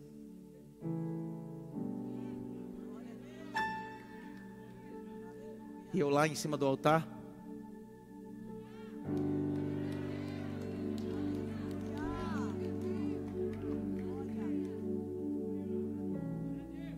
Então o que você está vendo hoje aqui, eles são a geração de Salomão. É a geração da chuva. Hoje quebra um cabo, eles dizem, pastor, quero um cabo. Quero um microfone. Cadê Wagner, miserável? Rapaz. Só que a gente precisa valorizar o tempo da. Por isso que às vezes eu digo com eles, digo para quem chegou agora, quando nem só, agora que a chuva, ó, ei chuvona, que chuva, é que você não sabe.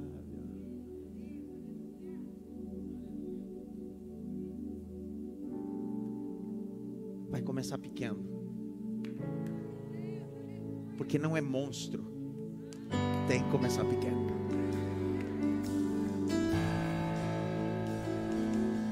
O projeto tem que começar pequeno. É um pequeno quiosque. É pequeno mesmo. Uma pequena garagem. Nada na vida começou grande. Zuckerberg não começou grande. Bill Gates não começou grande. Até Jesus começou pequeno e foi crescendo em estatura, graça e conhecimento. Pequeno. Vamos cantar, eu vejo pequeno. Eu vejo uma pequena nuvem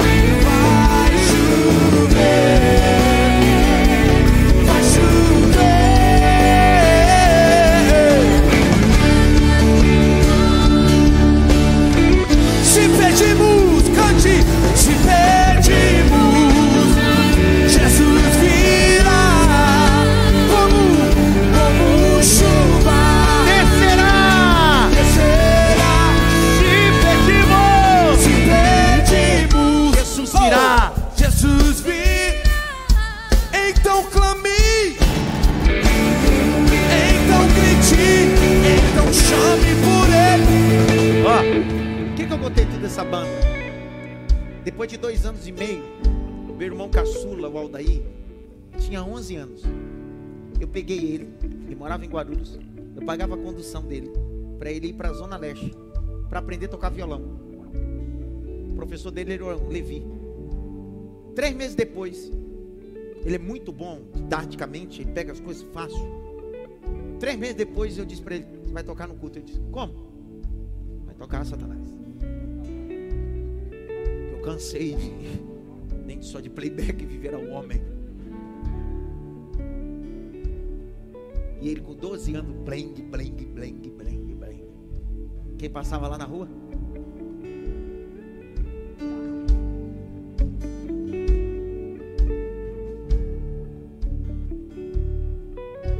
São ciclos. Eu abençoo tua casa, teus negócios, teus sonhos e teus projetos. Digo que é uma nuvem, mas é do tamanho de uma mão. E não está aberta. É como uma concha. Está trazendo Você. Assim como Deus visitou a irmã que contou um milagre que Deus liberou coisas em menos de sete dias, ela recebeu o feedback da aposentadoria. Assim diz o Senhor no altar da cidade mata. Tem uma pequena nuvem do tamanho da mão de um homem. E o ano não acabou mesmo. Ela está vindo em direção à tua casa e os teus sonhos. Porque Deus é poderoso para selar propósitos. Quinta-feira eu te espero no culto de oração. E a graça do nosso Senhor e Salvador Jesus Cristo, o grande amor de Deus Pai, a consolação e a união do Espírito Santo, seja com todos, não só agora, mas para todos sempre. Quantos podem dizer amém?